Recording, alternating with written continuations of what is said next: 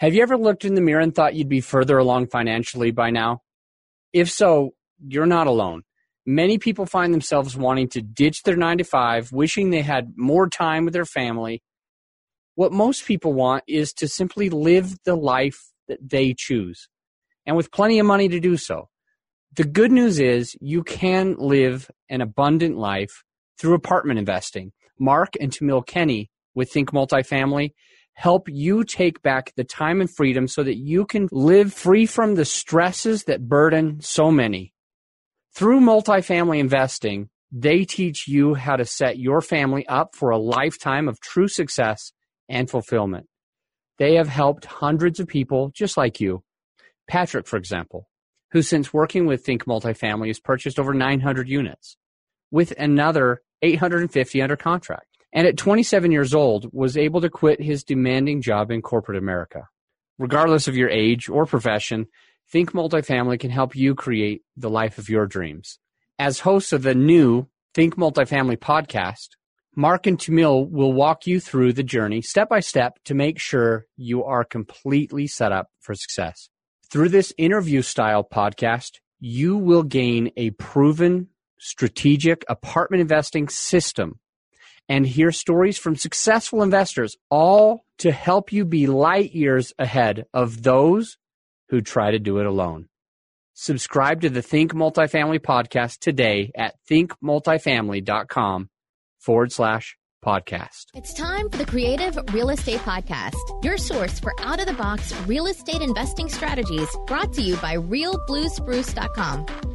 Welcome back to the Creative Real Estate Podcast. I'm Adam Adams, and I'm really excited to talk a little bit about um, the eight ways that you can get involved in multifamily like right away. Um, some people kind of hold themselves back because they don't have enough of the knowledge, and and some people kind of hold themselves back because they don't think they have all the money. Other people hold themselves back; they have tons of money, uh, but they just literally don't have enough time to run the deals. They don't they were they're probably smart enough to run the deals. They they probably feel competent enough, I guess, to run those deals, but they they just don't feel like they have the time. They're focused on other things. They're focused on their family. They're focused on their freaking business. The, they're um, something that they're working on, and but they want to get into multifamily. They know multifamily is the way. They don't know how to do it, and that's what I'm going to talk about today. Is is just being passively investing. So so we talked about finding the deals. We talked about earnest money deposit. We talked about raising money. Okay, now fourth is being passively invested in multifamily. And so I'm really going to talk to you about a few of the advantages of being a passive investor. Um, so I started to talk a little bit about one person that came. I, started to talk about this, I think, on the last episode, right? But I didn't finish it because I'm flighty and I actually uh, in my brain is always always always moving and i'm doing my best to add value to you and i'm chasing those squirrels in my mind as i'm trying to deliver the value and i hope you'll bear with me because i'm still giving the value that i can and what i'm talking about is this guy that came into my office at my last um, at my other office. Okay, so I'm recording this in Denver, and then I have an office in Conifer. And yesterday I was in Conifer, and uh, this guy was fixing my door and he comes up to my door and um, he's he's like, "So what is it that your podcast is about?" Because he sees like all of my podcast equipment, like I've got lights everywhere, I've got mics everywhere. Uh, my my walls are like foamed out with with sound barrier insulation, and um, it's just like looks like a tech studio, right? So he's like, "What is it again that your podcast is about?" Here I am in my sandals and my shorts and and my polo shirt um, because that's how I dress. If you all saw me at any of these conferences, uh, you have probably noticed that that's how I dress. So he like looks at me. He's like, "What is your uh, podcast all about?" And I go, "Well, I, I own. Um, I'm a part owner in about 1,400 doors." and um, and my, that's what my team does. I, so I I'm, I'm, i own or I, am a part owner in seven syndications, and most of them about 200 doors. And uh, and he's like, oh my gosh, that's cool. So you do real estate? And I was like, yeah. He goes, I, I own one apartment. And I was like, one, one building? He goes, no, one unit. And I was like, oh, cool. Tell me more about that. And so um, he told me that he has a condo and he's got the condo is um, literally 300 grand or two. I, that's exaggeration. He literally told me 290 and I'm rounding up. I am sorry. But anyway, he goes, he goes, the, the condo that I have is 290. I own it cash. And I was like, oh, that's interesting. Um, uh, did you ever have leverage on it? He goes, no, we just bought it like this. And I go, how much did you buy it for? He told me, I think it was 165. And he bought it, I think in 2007. I think he told me 2000. I don't remember now, but I think he said 2007.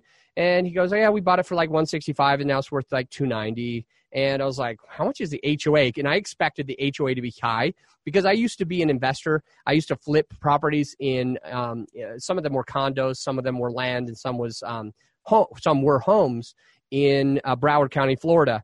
And so I looked at a, a, a ton of condo association fees. And in Florida, holy cow! I mean, most of the condo association fees are six hundred a month.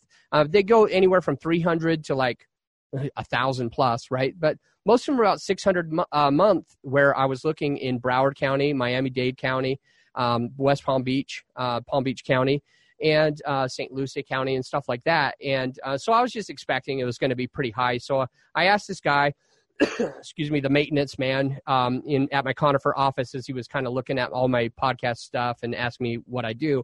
And so I just basically was like, "Hey, how much is the is the uh, HOA fee?" And I expected it to be high, and he goes, "Oh, it's like 150 ish. I think he said 120 or 130."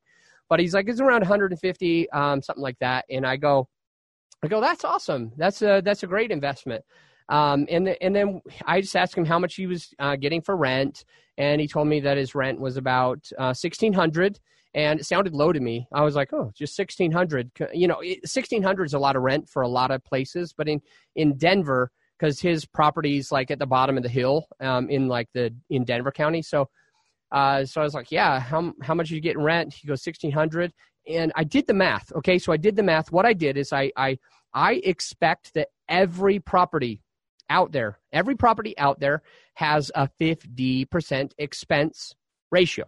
And basically what I'm saying is half of all the money that you get even even if like every single month you don't see this amount of money going out of your pocket you eventually pay it when you have to redo the roof or when you have to like redo a furnace um, or when you have to pay your HOA fees or or um, pay your um, basically do tenant turnover, which is super expensive, or when you have to pay your um, property manager to place a new tenant, right?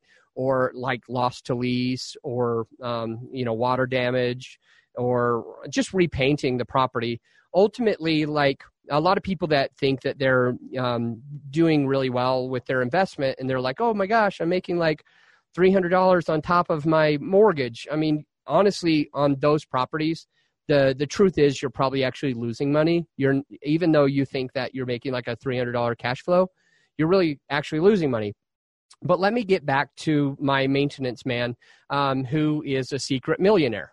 Uh, very interesting guy, uh, really cool guy. Um, and he's he's uh, 65 years old and he's about to retire, and and he's just made some really frugal and uh, smart decisions. Uh, smart uh, compared to most of the people out there um, but not like smart compared to what I'm going to teach you how to do.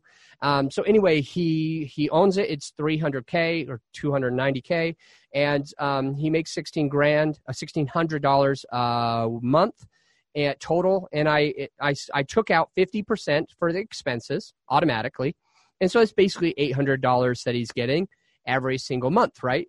So, um, and what I do is I multiply the 800 by 12, and I don't remember what it was, but I'm going to do it right now. 800 times 12. Okay, so that's um, uh, just under $10,000. So I said, that, that's cool.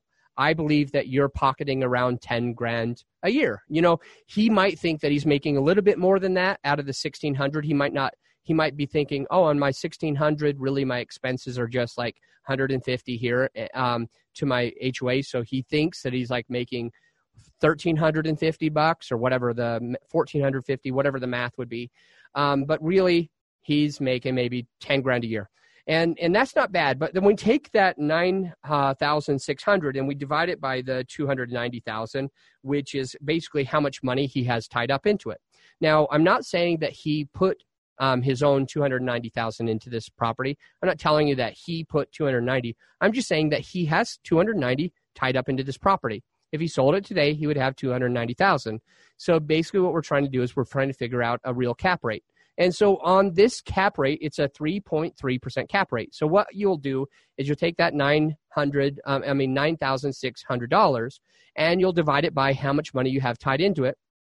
And uh, this is the this is or technically the number isn't how much you have tied up into it overall. It's really just the value of it to get the cap rate. But he, for him, it's the same, right?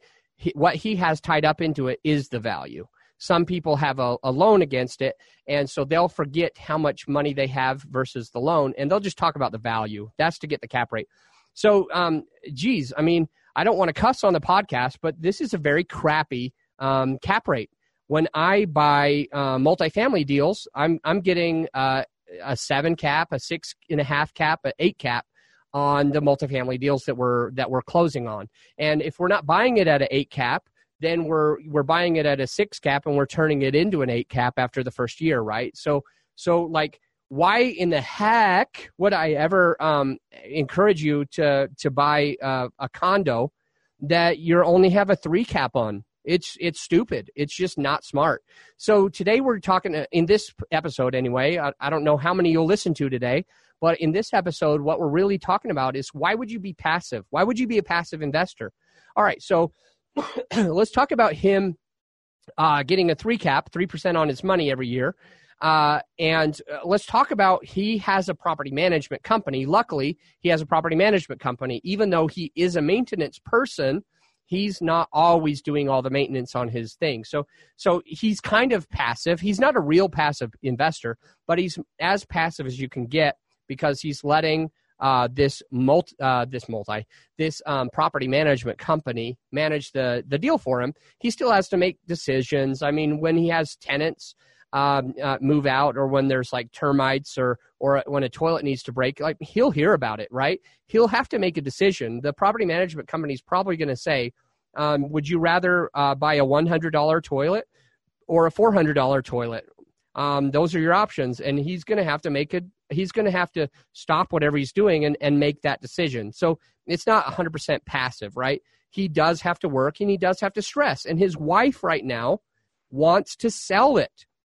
His wife wants to sell this property because she feels like they're going to retire in a year or two and she wants to like travel the world and she doesn't feel confident that they'll be able to travel the world and do what they want when they want if they own this multi if, excuse me if they own this condo. And so the wife is talking the husband into trying to sell it. And i was i was like man if if i could just talk to you about a couple of things uh like i would be grateful to be able to share a couple things with you because i'm pretty freaking opinionated on your three and a half your 3.3 cap rate, you're wasting money and you still have to manage the thing. You're working harder than you ever would have to work than being a passive passive investor in a, in a syndication and you're making way less. So my goal as an operator and really I'm going to tell you honestly right now my goal is to double somebody's money in 5 to 6 years. That's my goal, right? I want to double your money in 5 to 6 years. Now if you do the math on that, the annualized return my goal is somewhere around 16 to 20%. So if I find a deal that's 16% at least, and by a conservative, um, the, the way that we look at it conservatively, if if we find that that we can do that for a passive investor, we're going to buy it. So this guy who has a three and a half, three point three uh, cap rate is leaving a lot of money on the table. And I talked to him about uh, about him what he could do. Just one op- one idea. So um, to make a long story short, he has 300 grand in a retirement account, and he has um, he has 300 grand into this property, give or take. Right? He has a little more in his re- retirement account, and technically the property is worth 290,000. But um, if he sold it and he and he paid the gains on the capital gains, I think it's 22,000. Uh, so he had he would have 265,000 available to go into passive investments. And I let him know um, that conservatively in 12 years he would double his money twice. So so we have that 265,000, um, which in uh, in five in six years conservatively, because my goal is five to six years. and that that uh, my what I tell my investors is my goal is five to six years, and what our real goal is is to do it as flipping fast as possible. If we do it in two years and double somebody's money, we will do it in two years. If it happens in three, awesome. If it happens in four, awesome. But it's going to conservatively happen in five to six years. So if we use the six years and double that money uh, twice, so 265 times two, the first year he would have 500. Uh, the first time that it doubled in in six years conservatively, he'd have 530k, and he's 65 right now.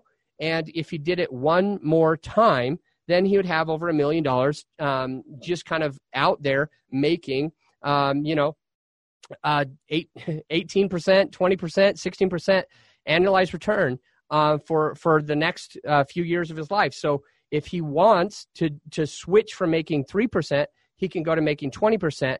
And if you just use the rule of 72, that how quickly it doubles is way better. And it, it would just be dumb not to, right? So so this way you can be totally hands off. You also get all of the tax benefits. Okay, so there's there's uh, pass through depreciation. So basically, you're going to get a K one, and the money's going to pass through, and you're going to be able to make all of that money. Now, why else would you want to be a passive investor? Well, um, there's something called the Sharpe ratio. Now, not everybody even knows what a Sharpe ratio is. Okay, it's not pointy. It doesn't poke you. Um, what the Sharpe ratio is, S H A R P E, Sharpe ratio is really it's a risk adjusted return. It's it's the returns that you get based on the volatility that you had to go through in order to get those returns. Okay, so um, if you just look at all of the um, if you look at all the stocks and bonds and mutual funds, there's one that really stands out to me. And out of all stocks and all bonds and all mutual funds, the one that stands out to me is the S&P 500. Okay, so there's a, there's the S&P 100, there's the S&P 500, and what the S&P 500 is is a whole bunch of smart people that are are brilliant engineers, and their focus is two things. Okay, they have two goals. Um, with the Sharpe ratio, they look at this um, S&P 500 and they take you know uh, a diversified I, I, think 500 companies and, and they diversify it into, into some things that are are growth and some things that are are tech and some things that are medical and some things that are that are whatever uh, multiple different things. And their their goal as smart people is to to give the highest return that they can over time but with as little of the volatility as possible. So that's why they put it into 500 different companies because they want to see less of the up spikes and the down spikes, right? So they don't they don't want it to jump up really really fast because they know if it jumps up really really fast there's a good probability that it will jump down really fast. And just like the stock market already does that, like if you've been watching the stock market over the last 2 years, I mean, you would probably have a heart attack because it's been insane right? So so the basically the thing is that the S&P 500 tries to get away from the big huge ups and downs and ups and downs that the um, that the rest of the stock market has and they try to be a little bit more conservative. So it'll still go up and down. Obviously it goes up and down. And um, they want to minimize that with the Sharpe ratio, the risk adjusted return. They want to give you the highest return possible without all of that volatility.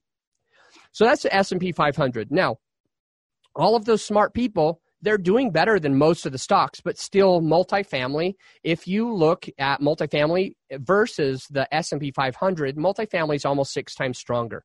Okay, what that means is that um, back in the year 2008, I'm sure you remember 2008.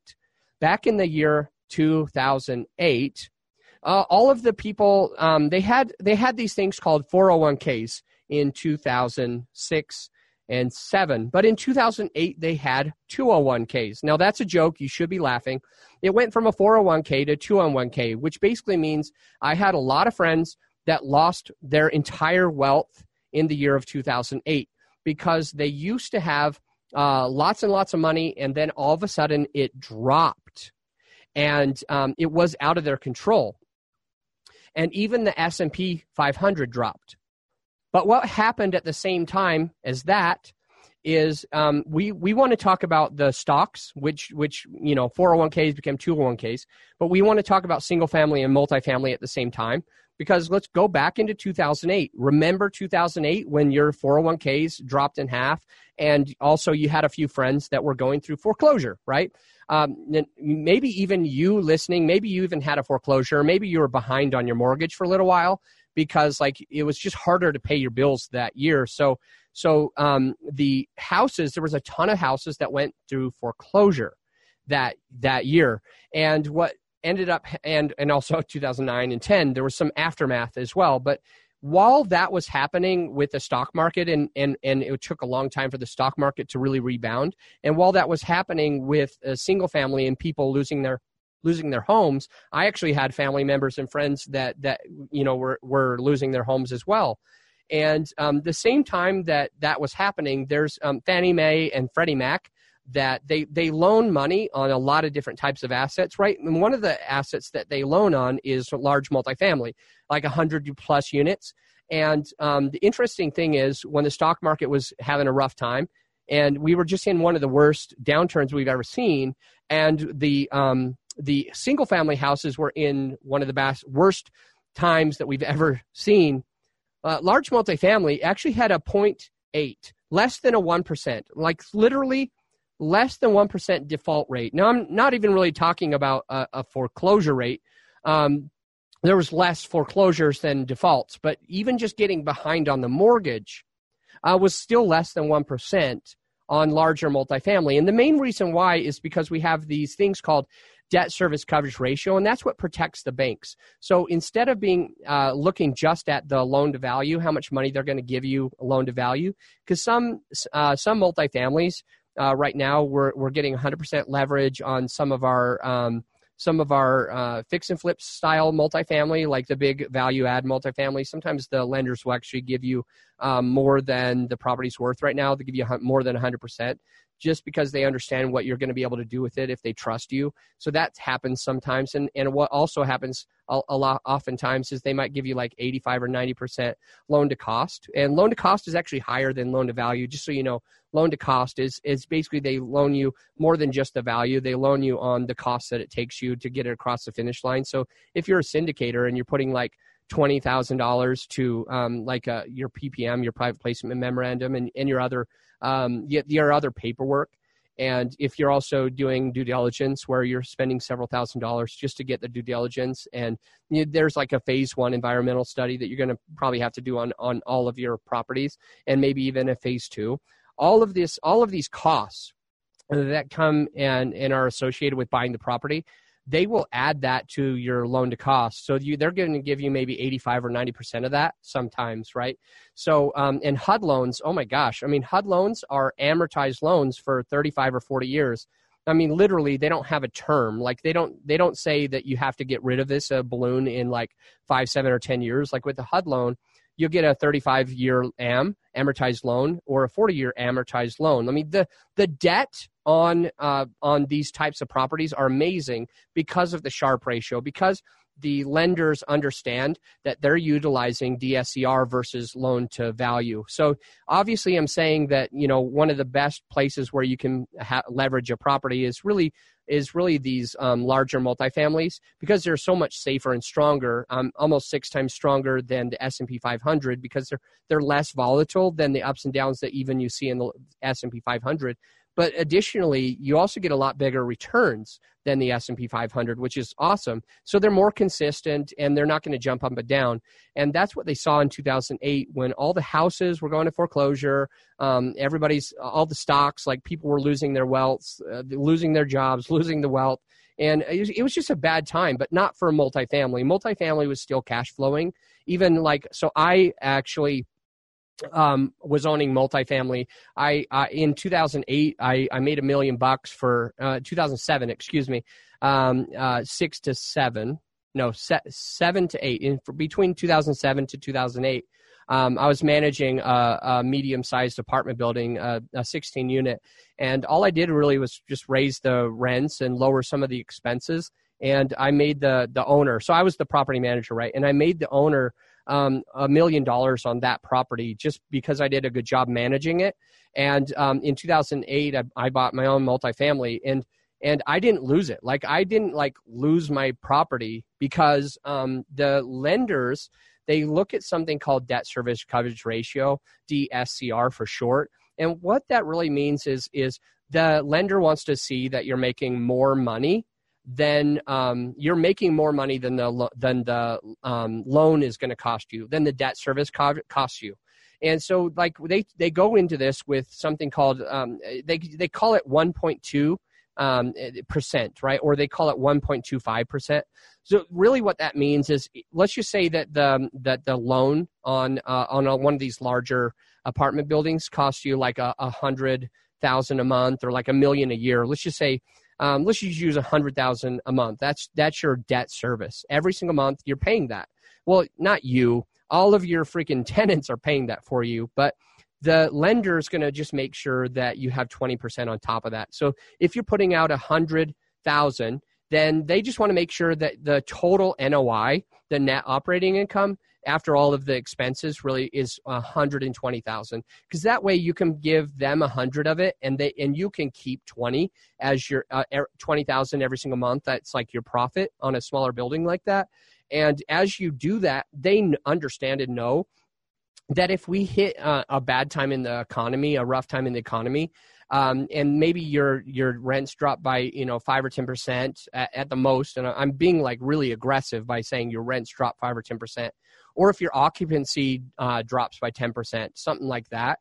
If this even possibly happens, which it's not as likely with larger multifamily, but if it does, um, what's going to happen is is you will still have more than enough money to pay them, and that's why they're being so conservative, and that's why in 2008 um, and 9 and 10 and 11 um, we weren't ha- seeing uh, major foreclosures on on multifamily large multifamily like we were on the smaller homes you know? It was so much safer, so much stronger. And that's that's why they give higher leverage. That's why they um, the the lenders do all that, and that's important for you to know if you're a passive investor because what you're looking for is you're looking for safety. If you're a passive investor, what you want to know is is your money going to be safe? And so so talking to this gentleman that is the uh, maintenance man at my conifer office, um, he uh what was i about to say? So this this gentleman he, at the conifer office he has this um let's just say 265000 and he's trying to decide should i put it in the stock market? Should i put it in a single family? Should i put it in multifamily? In and just like not even being biased about this because this is data that I've been collecting over years. I've been in in real estate for a very long time and I'm collecting like actual data and spending a lot of time learning this and, and, and understanding what happens. And that's why I actually look at Sharpe ratio. Um, and most people don't even know what it is because I need to know how much is am I going to make versus all the volatility that I will get. And uh, I have less volatility in this asset class. I, I didn't pick this asset class and then try to prove it right, right? I tried to understand asset classes and uh, fully understand them. And then when I was able to make an educated decision and decide on multifamily, that's when I decided that I'm going to start closing on multifamily. Uh, it's not like I, I did the other one first, right? So you as a passive investor, you want to save your money, so you're going to want to make sure that you have um, more returns with less risk, like less volatility, and that's why you might want to go into something like multifamily. And then the next one that I want to talk about is just diversification. So obviously, um, if you're active, you can't be as diversified as if you're passive. And all I mean by that is like if you're an active investor and you're running the show, you have to uh, be able to. You're going to spread yourself thin if you're going to all these different markets, right? You can't, you can't diversify across the whole nation as an active investor. It's just, it's not safe. It's not feasible. But as a passive investor, you might be able to put some of your money with one operator uh, and I'm a passive investor. Actually, three different operators I've I put money I place money with. Right. So I I told you before that I I love this asset class. I believe in this asset class, and that's why I'm passive in 1,075 doors as I record this video or this audio, and um, I truly believe in it. And these are those aren't even the deals that I'm running. Right. I'm I'm putting it in one person and another person and and a third group um, that uh, that this is where my money is tied up because I want to be diversified because uh, the more money that I get, I can I can actually start diversifying. It's because I'm actually totally hands off. Then I'm making those good returns. Like I'm I'm talking about eight percent cash on cash right now, and ultimately maybe um, maybe all three of these these operators they plan to double my money in uh, the same thing like five years six years they plan to double my money in about that rate. So that's why I love it. Is I'm diversified with all three of them. All three um, people, all three um, operators, they work in different markets. So some of my passive investments are in Texas, some of them are in Alabama, and some of them are in Georgia. Right. So so that's how I'm diversifying myself, and that's how you can diversify yourself if you're getting into large multifamily because you can put it with three different operators, you can put it in three different states, and because you're so hands off, it's not a stressful thing. It's not difficult. You're not actually spreading yourself thin. Um, so I hope that makes sense. The next thing that I love about like being able to be a passive investor. Now I don't, I haven't done it with my retirement funds, but I, as an active um, operator, my team raises a lot of equity just from uh, people's QRPs, self-directed IRAs, self-directed 401ks right? So that allows um, people to because the thing is like it's easier for you to place money because there's you usually have more money sitting in your retirement account than you have sitting in your bank. Just most people most people have more money sitting in their retirement account than they do in their bank. And it's hard to, for you to like invest um, your retirement account in your own deals that you're operating just because there it's called self-dealing and it's really not allowed for you to to be the person who's adding value to your IRA or your 401k. So but when you're being a passive passive investor, you can actually put your retirement account into a syndication and be making money on that money. And the next thing I'll talk, talk about is just that markets are cyclical. So um, that really goes back to like diversification.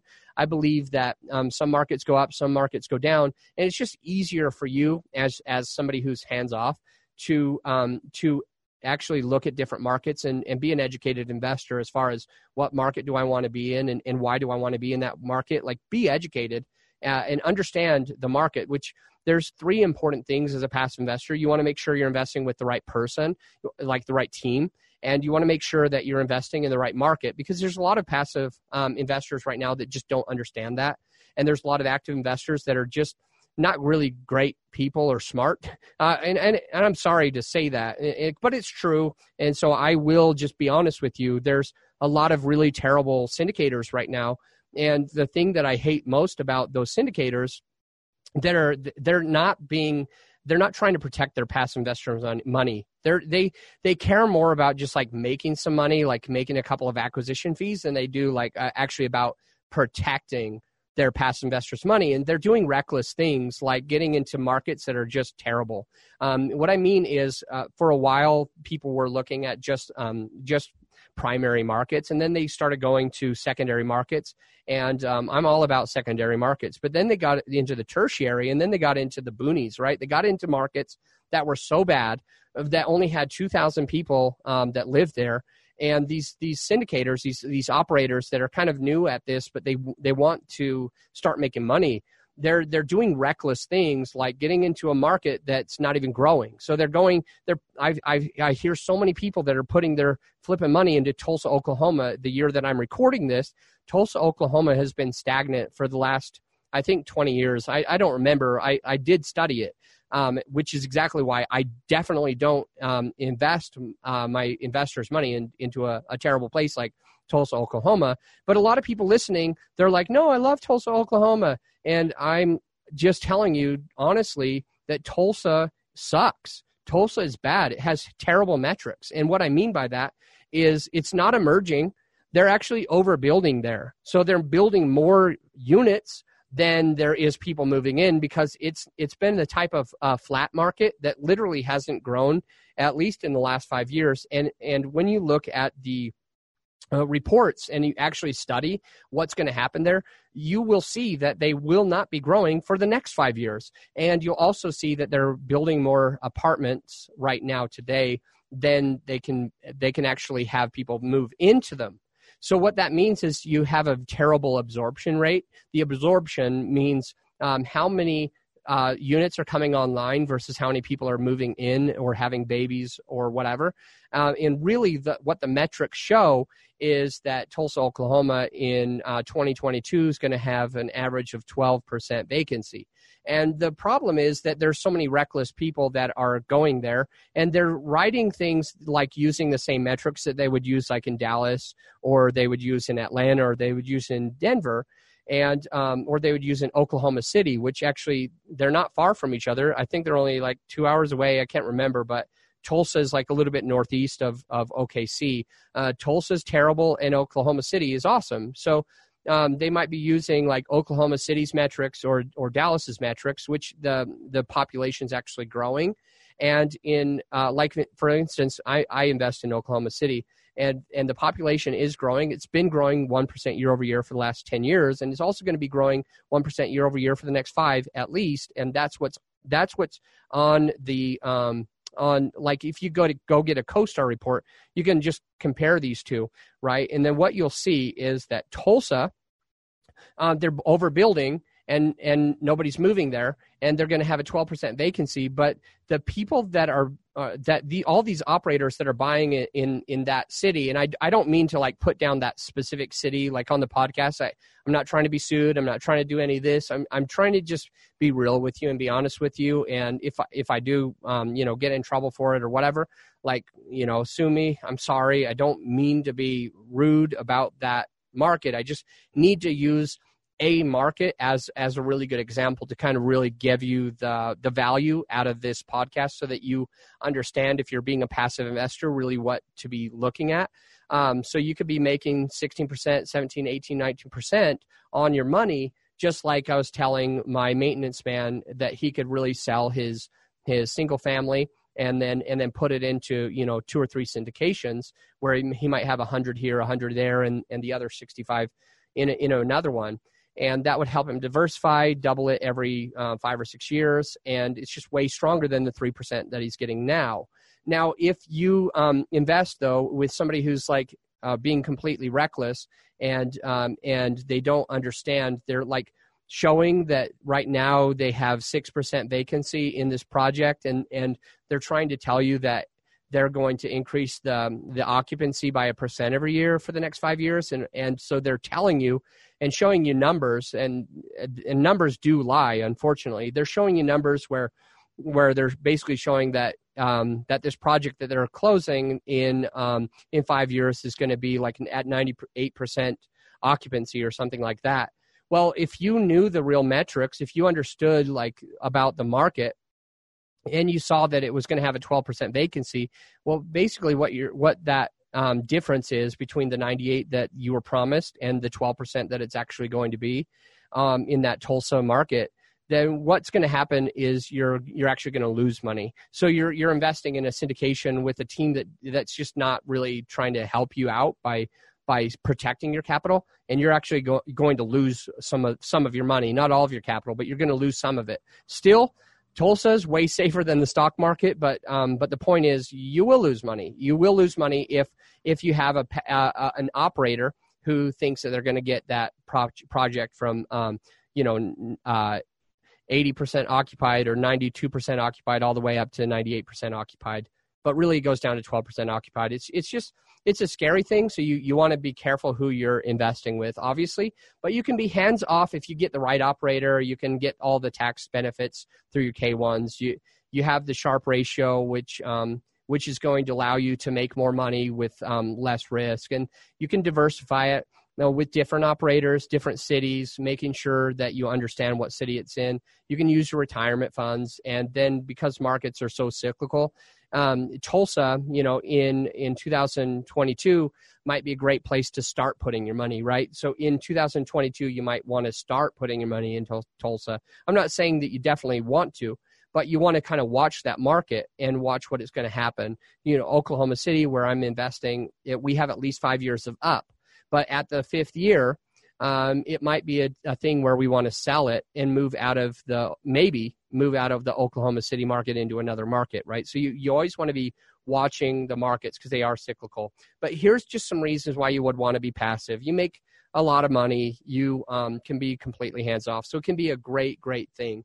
But that's only if you have money. But the next thing, uh, if you have money and you want to leave it into the deal, but the next thing that I want to share with you is just how you could actually have money but not use it. How could you have money in your bank, not put it out anywhere at all, but still be able to be a part of a general partnership and own part of the deal? And uh, and actually have a deal. You might not have a whole bunch of time. You might not have a whole bunch of experience and you might not even want to use your money. Um, but what an amazing way by using your net worth to get into a deal. So that's going to be number five, and I'll share it on the very next episode. Thank you for listening to this episode of the eight ways that you can be getting involved in a multifamily sooner. And I'm talking, you could be getting involved in a multifamily today or tomorrow, like right away, and not waiting uh, 90 days or six months or two years down the line to get started. You can actually do it right away. So if uh, if you haven't heard the eighth episode yet, then that means that the next episode is coming up right away. It'll give you another strategy, a tip, trick, and strategy of how to get involved. And by the way, I hope I see you at the Raising Money Summit, October 3rd, 4th, and 5th. My podcast listeners get a giant discount, a 15% discount. We're being generous. Uh, so we want to give you that discount to any level of tickets. And honestly, if you do get value out of this podcast, if if you liked this episode and, you know that I'm coming from a good place and always wanting to give you value, it would mean the world to me if you took a, a couple of minutes, like one to two minutes, out of your day to just quickly give us a rating and review to tell us a little bit more of your thoughts. Like that means the world to me. And so if you've already done it, I'm super super grateful. And if, if you've just kind of been on the fence and, and, you, and you haven't given a rating or review, um, I hope you'll uh, hop off the fence and just give us a quick rating and review and tell, tell me what you think about the show. It'd mean the world to me. So, um, the next of the eight ways that you can get involved in multifamily is right here.